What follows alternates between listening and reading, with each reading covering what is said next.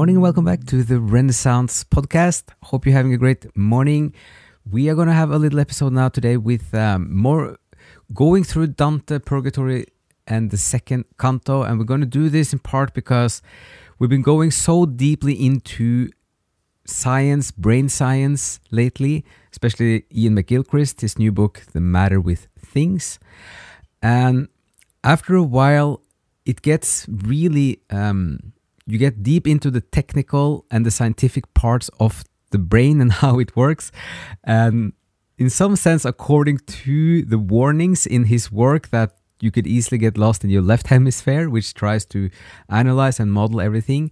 There's always kind of a productive and healthy and inspiring thing to go more into the right hemisphere. And that's part of the reason why we're now going to step a little bit back from the science part and then just enjoy a canto from Dante, which is then still in this framework, like more like right hemisphere, but it's just more like beauty, it's rebirth, it is starting something new. And this is right after they left Inferno, all the vices, and now they're kind of sailing for better waters. So we're just going to go through the main parts of the second canto. It's also so full of visual beauty, in part because the first canticle, the first book is except the brief beginnings. From chapter 3 in the first book, we're underground. So it's this kind of claustrophobic, kind of... you just have stones around you all the time, except then also the last 4 sentences in the first book where they suddenly come out and then they once again see the stars. So then we're on the beach of the island of Mount Purgatory, and the first chapter ends with pulling up a reed. So the pilgrim can gird his waist with a reed, which is symbolic of humility. So this is... There's a huge point in this for the whole canticle, the whole book, about the intellectual humility that is necessary to learn something new and to broaden your understanding. So this is why Cato, as the guardian of the mountain, tells Virgil to pick up a reed, and then that is this kind of enabling little threshold to start a new process. And then instantly, when he does that, many things start to happen in the second canto. So the opening is that the sun was touching the horizon now, the highest point of whose meridian arc was just above Jerusalem, and night, revolving always opposite to him, rose from the Ganges with the scales that fall out of her hand when she outweighs the day. Thus where we were, Aurora's lovely face, with a vermilion flush on her white cheeks, was aging in a glow of golden light. And then they had the first action happening. We were still standing at the water's edge, wondering about the road ahead, like men whose thoughts go forward while their bodies stay. This is interesting because this is where Dante points to the difference between the life of the mind and what is happening outside of himself. There's in many places a clear distinction. When suddenly I saw low in the west, like the red glow of Mars that burns at dawn through the thick haze that hovers on the sea, a light. I hope to see it come again, moving across the waters at a speed faster than any earthly flight could be. So this is then the light of the boatman, the angelic boatman, who is transporting the souls from this kind of the shores outside of Rome to Mount Purgatory in the afterlife. So these are the saved souls, but they still have to go through the climb of Mount Purgatory, depending on their lives. Then that determines how much time they have to spend on the mountain.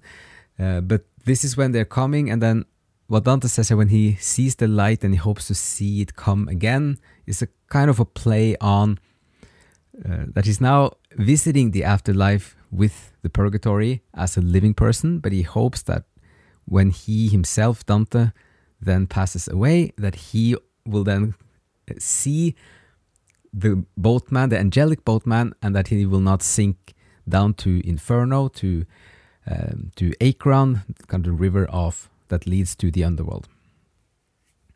So it's also then important to have this, the Aurora is the goddess of dawn, so vermilion flush on her white cheeks, kind of this mix of like a red flush and white cheeks, and then it changes into this glowing golden light, which is one of the countless images in the beginning of rebirth and beauty in itself. So there are over 100 souls on the boat, and then when they come to the shores, they're all singing in one single voice, which is about the harmony and the unity that you have in the purgatory, as a contrast to Inferno, where everything is kind of separated. And then the song they're singing is In Exitu Israel di Egitto, which is taken from one of the Psalms, but it's also then a symbol of liberation, of moving metaphorically out of Egypt into Israel, from captivity to freedom, to liberty, and then also in some sense of a spiritual darkness into a spiritual light and salvation. So the souls come onto the shores, and then Dante meets an old friend. It's also there's such a lightness in this opening of the second book, because you have humor as well as all this visual beauty and this kind of natural beauty. So he says here, one of the souls pushed forward, arms outstretched, and he appeared so eager to embrace me that his affection moved me to show mine. O empty shades, whose human form seem real. 3 times I clasped my hands around his form, as many times as they came back to my breast. So he's trying to hug his friend, but he just kind of ends up hugging kind of around himself instead. And this friend is then Casella, and then Dante makes a reference to his own poetry here with that Casella starts singing a song which is called an Amor che nella mente mi ragiona, which is one of Dante's canzone, one of his poems, which means then the love that is, like literally it means the love that is in my mind, reasoning or thinking or reflecting, or kind of which is speaking to him in his mind. So it's a mix here of both his mind and to some extent something about rationality and intellect and love. So this is kind of united here already. And then when they're enjoying this song, which is just one more expression of having a new start and like better waters, then comes Cato as the guardian of the mountain, and he suddenly comes in and says, "What's this, you lazy souls? It was the just old man. What negligence to stand around like this. Run to the mountain, shed that slough, which still does not let the divine be manifest to you." So there's kind of a little push here from the symbolic character of just moral integrity and character in Cato. So he then says, you should start the process of learning and of getting new insights, broadening your understanding, and moving towards a more healthy way of approaching life, and also making choices. And for us as readers, that we are learning about the virtues and the effect of the virtues, and how it's a more constructive way of creating a foundation for yourself. And then the last little part is just how they are suddenly a bit, there's a confused atmosphere suddenly, like a flock of pigeons that are now immediately abandoning their food, flying away, seizing by a great need. So did that new formed flock of souls give up their feast of song and seek the mountainside, rushing to find the place they hoped was there. And the final verse is, and we were just as quick to take to flight.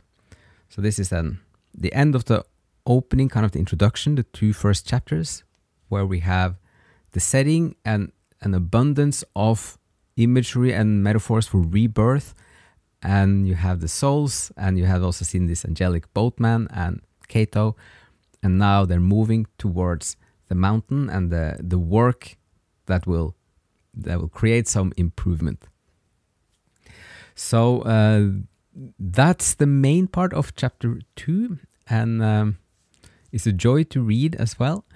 And we also feel instantly how this is such a different mental experience and mental world to be in compared to a more scientific mindset. So it also then points to the challenge with combining, in some sense, both kind of the old and the new, but also the scientific and the more poetic.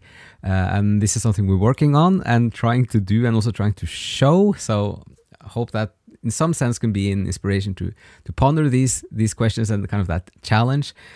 We have Dante himself doing this. He unifies science into so many of the cantos.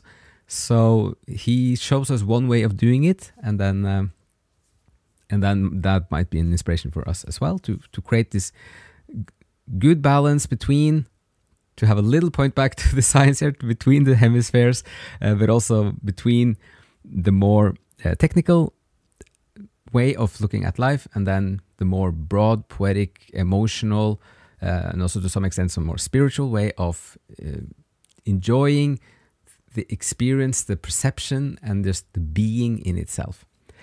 So with that, we're going to stop this one here, and hope some of this was interesting, some inspiration on a Sunday morning, and hope you maybe have a good cup of coffee and maybe nice weather. It is super beautiful here today with blue skies and sun and a bit cold, so it's kind of this winter fairy tale atmosphere outside. So with that, thanks again, and see you again in another episode. Bye for now.